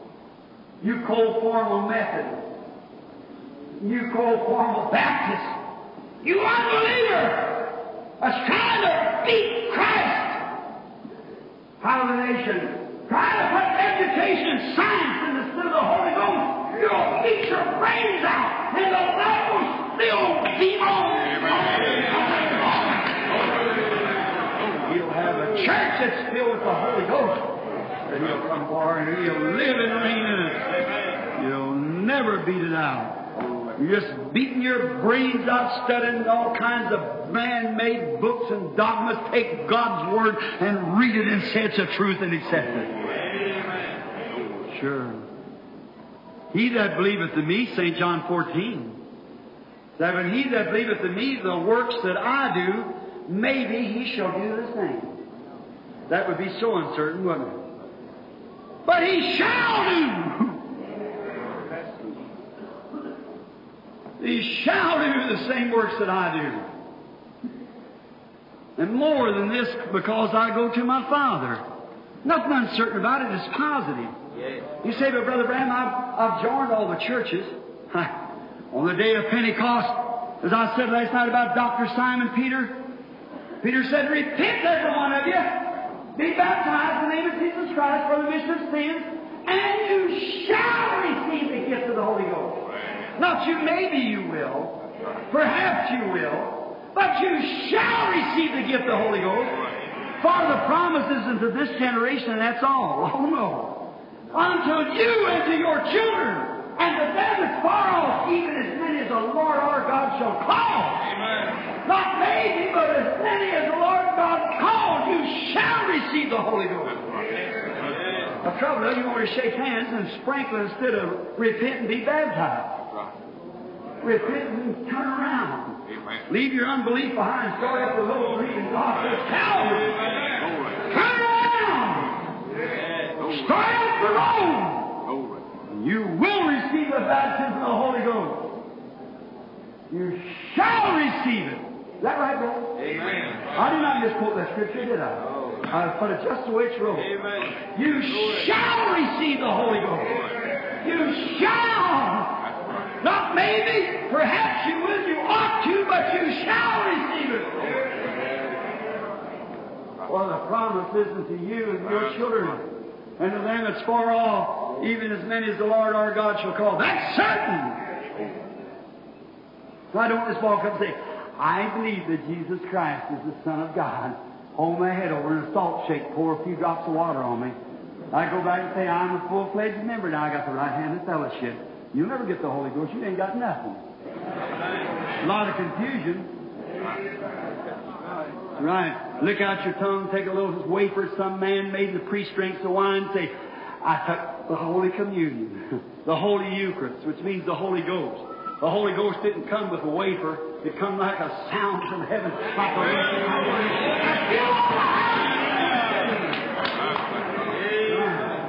See, that's uncertain. I can't read that in the Bible. But when I hear it come from heaven like a rushing mighty wind, that's it. Jesus said, wait up there to Jerusalem now. Don't you start preaching. Don't you, I don't care how much experience you got how many seminaries you went through and how far you're graduating. You wait up there until. Until what? Till we get our Bachelor of Art degree? No, sir.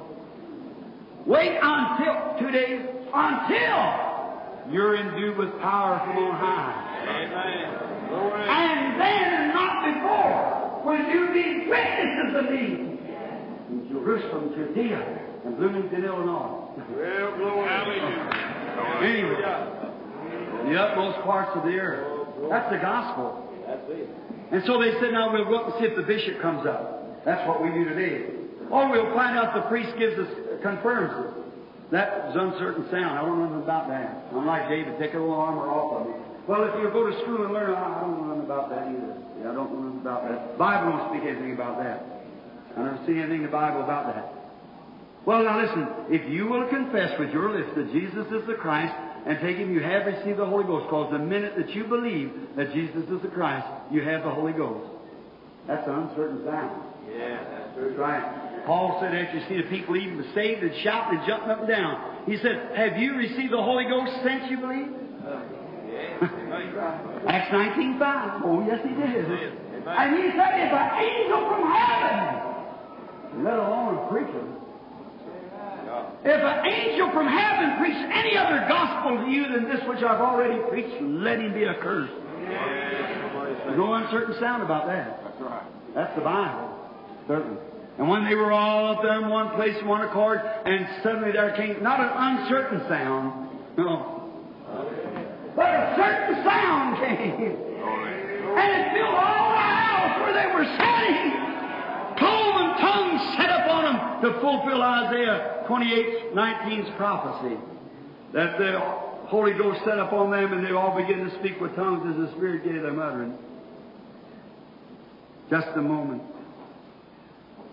Hebrews 13:8 said Jesus Christ is the same yesterday, today, and forever. He's partially the same yesterday and forever. He is the same. No uncertainty about that. In closing, I might say this. I keep you too long, I know I do. But oh, you poor sleepy head that has to get out and when I used to pray all night long, so so hard, man. Uh-huh. Please don't think I'm hurting you. I'm just following what he says. Tell me, because I don't know what to say. I got gumption enough to say it, but I just got gumption enough to say what he says. Say it. It's up to you. Look, how many ever heard of Paul Rader? He wrote this famous song, Only Believe. Paul was a wonderful brother. I knew him. He used to be a woodsman. He used to chop wood. And he said one time when he was in missionary field, he fell sick. I believe he had black water fever or something. He and his wife was down in the islands and way away from doctors and everything. And Paul, anybody knows Paul, knows he's a believer in divine healing. So then, I'll be preaching around his tabernacle week after next. By the way, I'm going to be preaching next week after next in the suburbs of uh, of uh, Bloomington, the suburbs, Chicago, see, of Bloomington. So you come on over, see. And so then, um, remember, don't tell the Chicago people that. I don't know whether they stand for that or not, but anyhow, I'll be over there, the Lord willing. And then Paul Rader, he said he got real sick, kept getting sicker, sicker, sicker, and it got to a dark room. He said, Wife, come close. Said, honey, I may be going now. Said, stand by my bedside, pray for me. He kept getting darker and darker. He kept confessing, God, you're my healer. Darker and darker, darker, darker, darker, darker. He kept on going. After a while, he passed completely out. And he dreamed.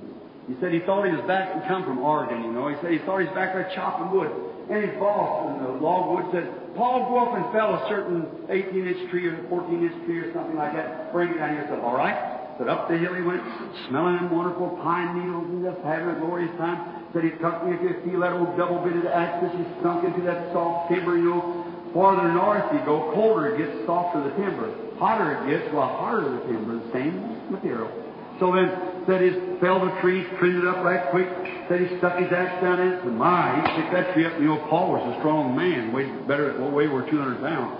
He reached down, put his knees together, and a man's muscles was in his back and his legs and so forth. So he reached down so he could pick it up, and when he got a hold of it, he pulled and he pulled and he pulled, and he just couldn't get it up. He stuck, he said, I've lost my strength. I just can't get that log up. Well, I packed and tried that time.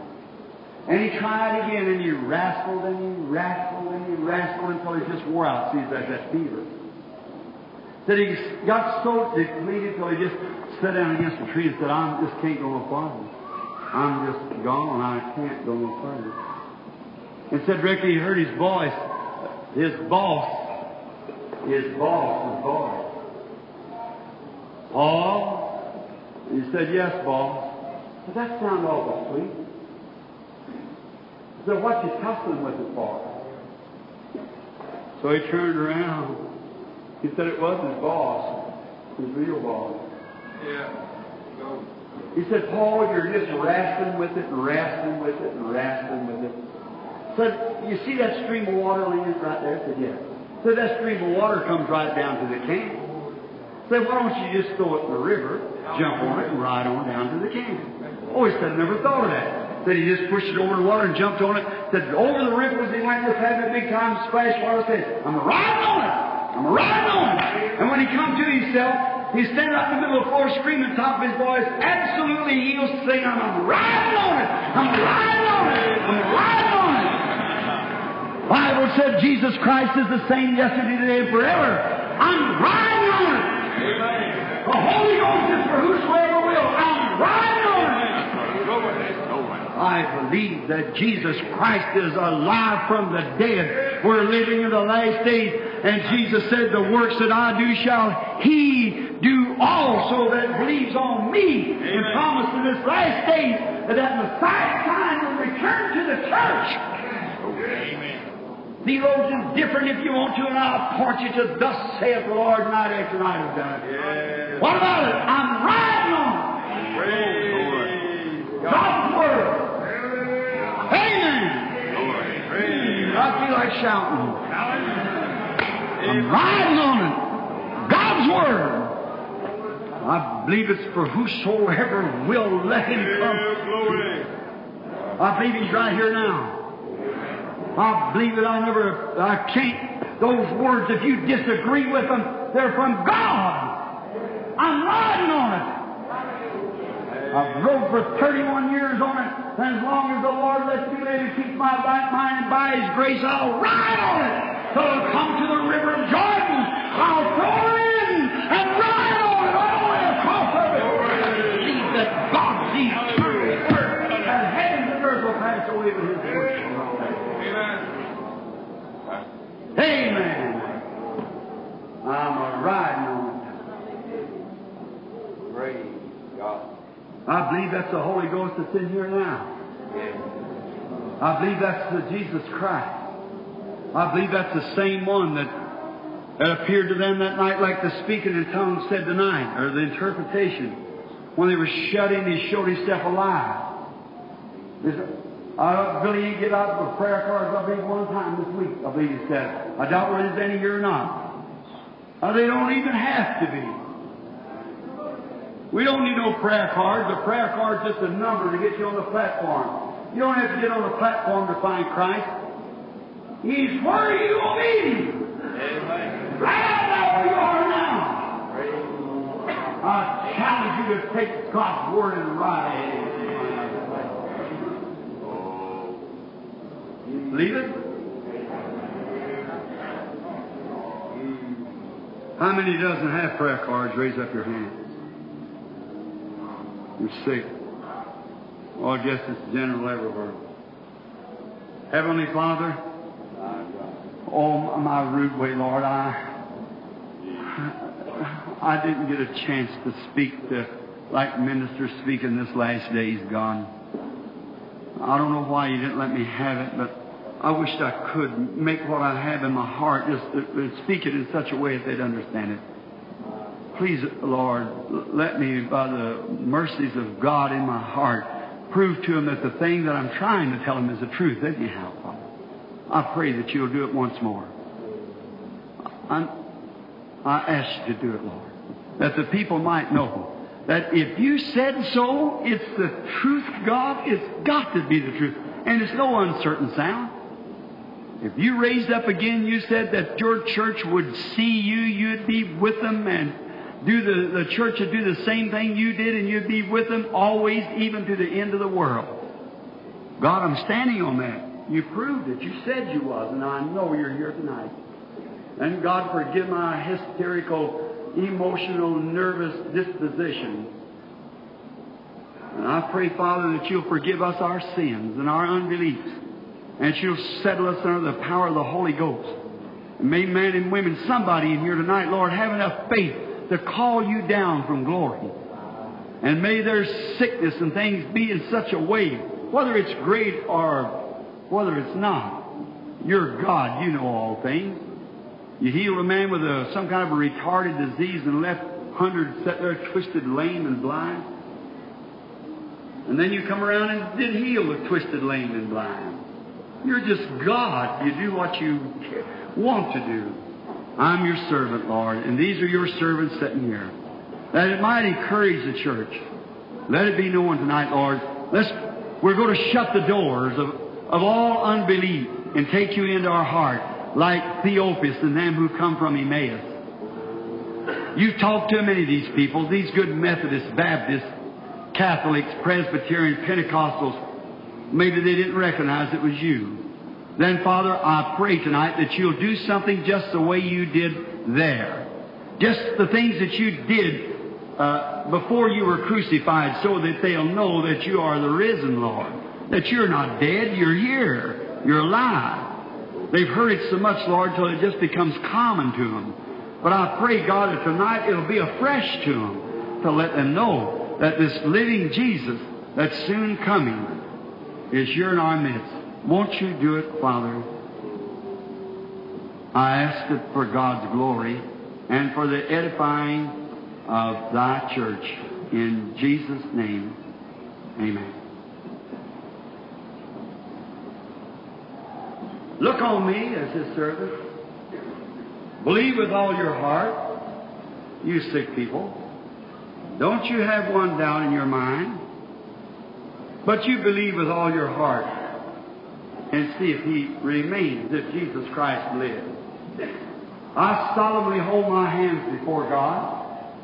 As the only people that I know that I could identify in this building, and I wouldn't say to them, is my friend here, uh, Brother Gene Brewer and Brother Skaggs from Chicago. Um, worked for Winchester Company uh, as a sporting place. Personal friend of mine. Well, I'm not sure these two little women, the three sitting out along there, are friends of mine from Chicago. These two little girls sitting there, a little red head, a little black head up. I'm not sure that's Brother Welch and his daughters. Is that right?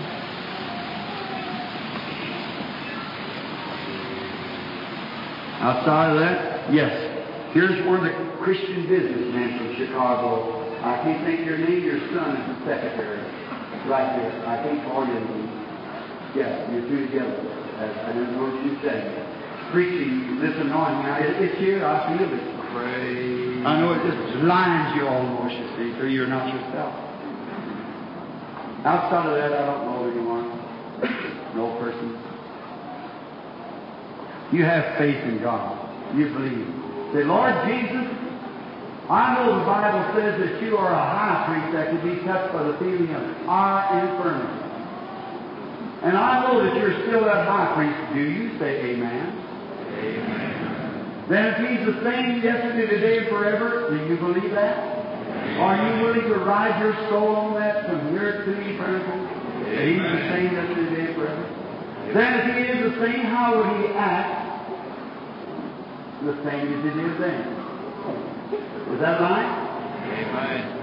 Does the Bible say that Jesus is the Word of God? Do we believe that? And the Bible says that the Word of God is a discerner of the thoughts of the heart. Is that right? And you pray. Let us shout. Now! You that's in doubt. If you want to come here to this microphone, you critic, and you want to take this microphone and do the same thing, it's yours. Come take my place. And if you can't, then it's still forever. Bishop, Dean, Doctor, whoever you are, come do it.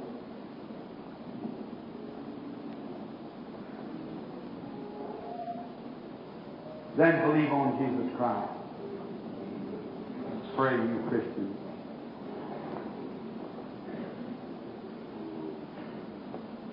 You say you pray, Brother Brown, I'm certain.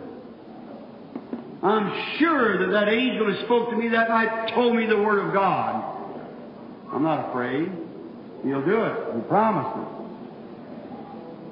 Now, I can't hear you.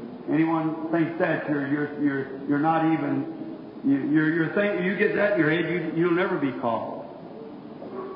You get in your head that Jesus Christ has already done it for you. Amen. Then have faith.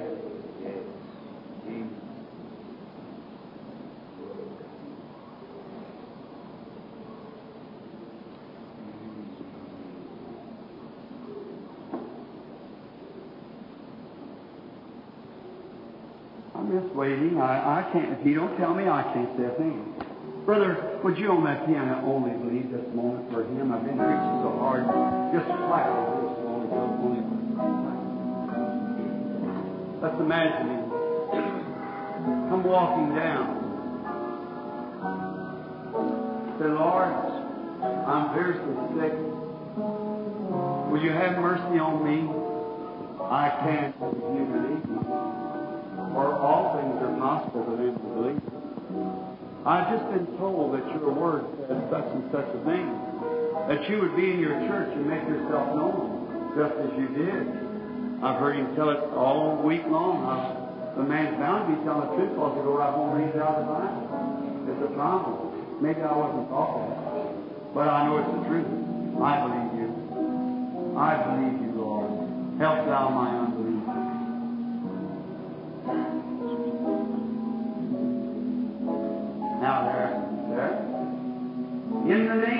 Jesus Christ, I take every spirit under, in here under my control.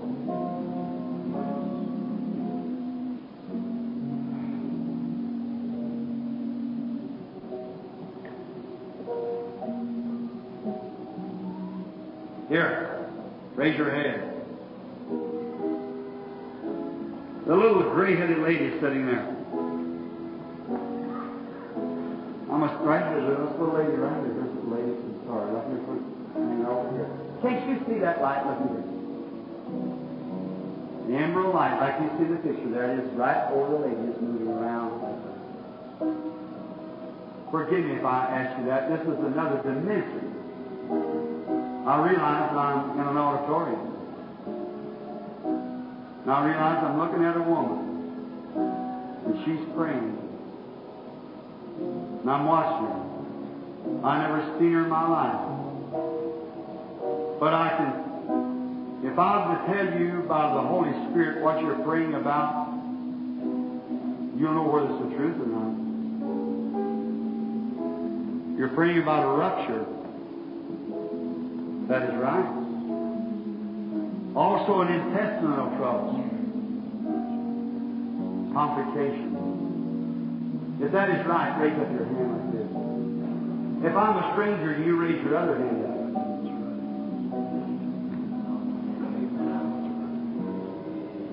There's a certain sign of his resurrection. She touched something. Is that right? How about you all? Do you believe?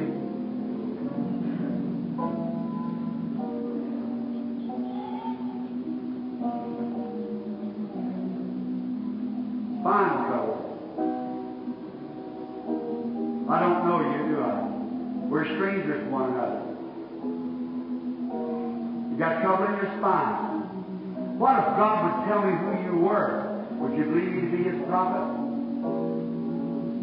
Miss Hollenbach. That's right.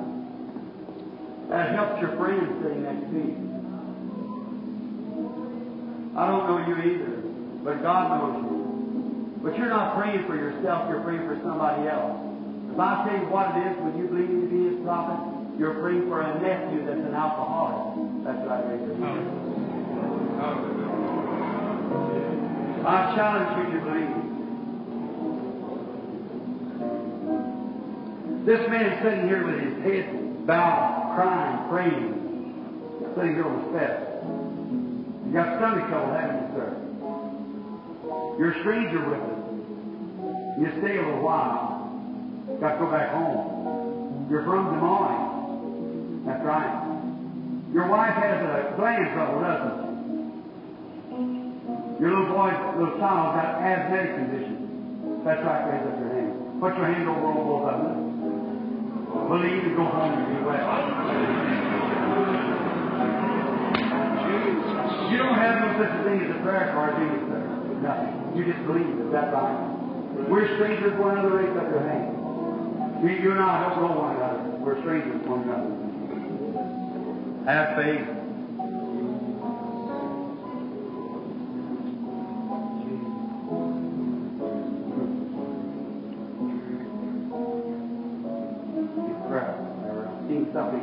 Not too sure where it was.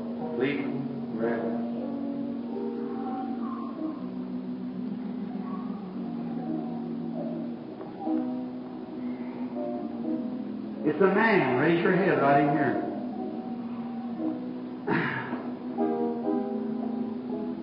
You're suffering with a gallbladder trouble. You were praying, oh God, let it be me tonight. That right, sir? Are we strangers to one another? Raise up your hand if we're strangers to one another. Can't you? I know you can't do. That about it. You're not from right here. You're the city called Canton. Right. Your name is Mr. Ellis. That's true, isn't it? Raise up your hand. Right.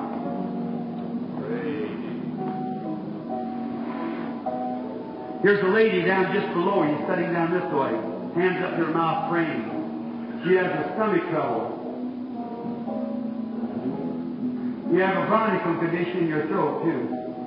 We're strangers to one another. Say, you're also from Canton. That's exactly right. Your name is Miss Evans. E-F-F-L-A-N-D. That's right, raise up your hand. Or stand up on your feet so that people can see if that's the truth. Now, if we're strangers, raise up your hand. You believe me? Then I send you home to be well. I'm right on it. It can't fail.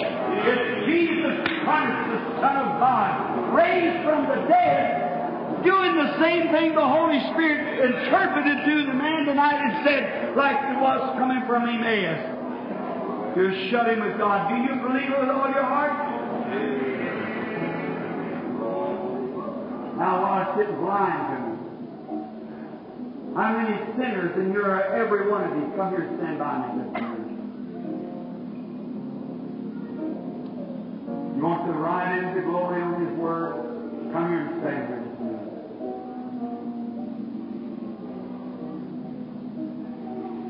Another.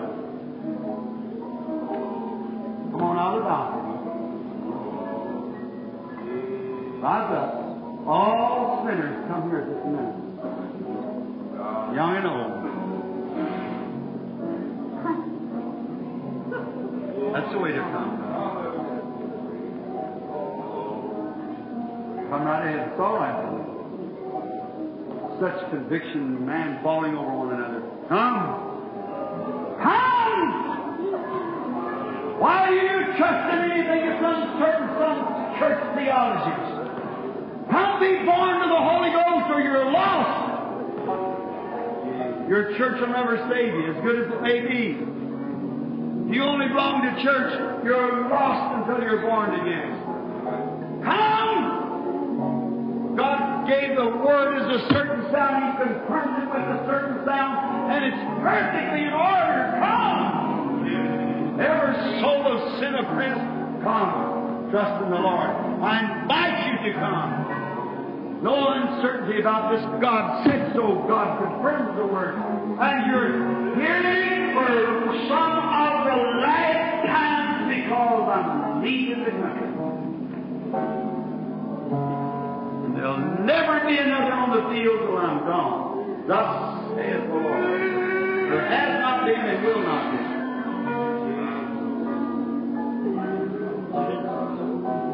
Come while you can. Remember, I'll meet you at the judgment. You say you ought to sing some pathetic song. You ought to get up out of your seat and come on the conviction out of the pathetic song, but the Word of God and the witness of the Holy Ghost. Flee the wrath of God to come.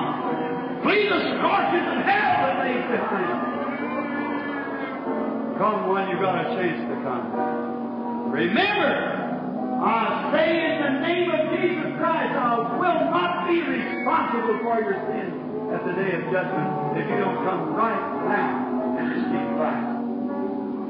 You that has not got the Holy Ghost, you that don't know that you're a real Christian, you come. I challenge you. I call you. I persuade you in the name of Jesus Christ.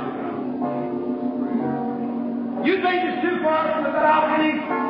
It'll be a longer distance than that when you walk that road to the eternal hell, uh, where you'll start from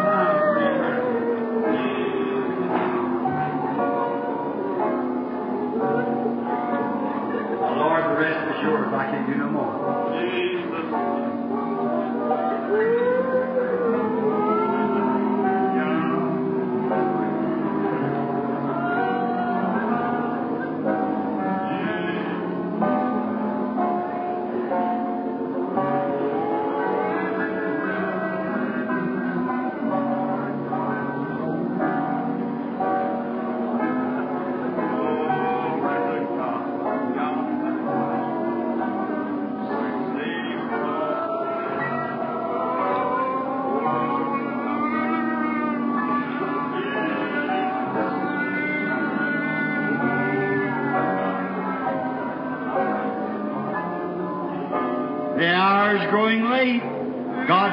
Is growing thin.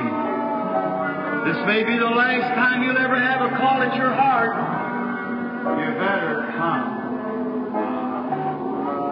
You might cry for that call some night when you're laying out there on the highway, blood running out of your veins, pinned under a car, laying there in the bed, and the doctor saying you're gone. You might want that feeling come to your heart. It'll not be there. He'll laugh at you. You better come now. Remember, I tell you in the name of the Lord. You be, I ain't called myself his prophet. You did. I know the word of the Lord that is true. He's confirmed it. Come. Every soul. Come. That's right. Come. Come now while you can come. Flee the wrath that's coming the following this. All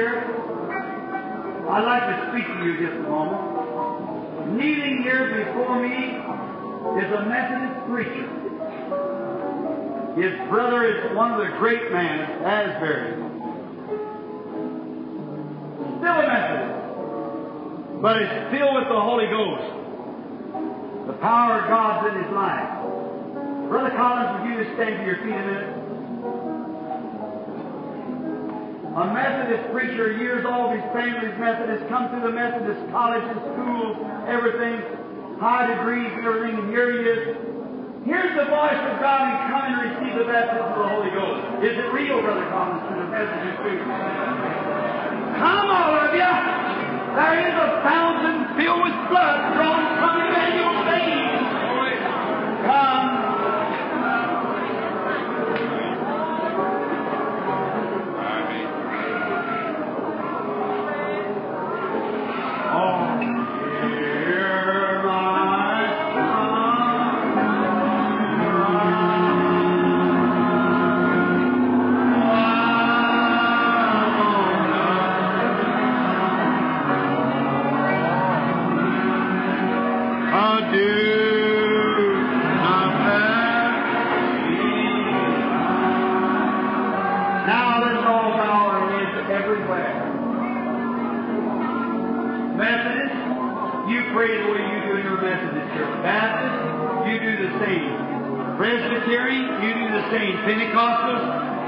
to see. You years on your knees, I give you to Jesus Christ as the trophies of His Word.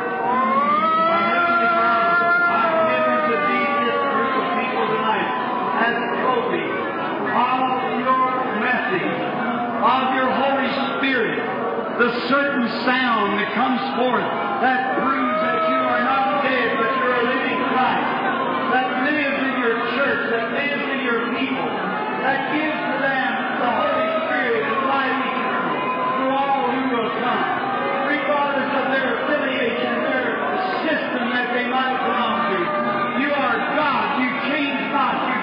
yourself to be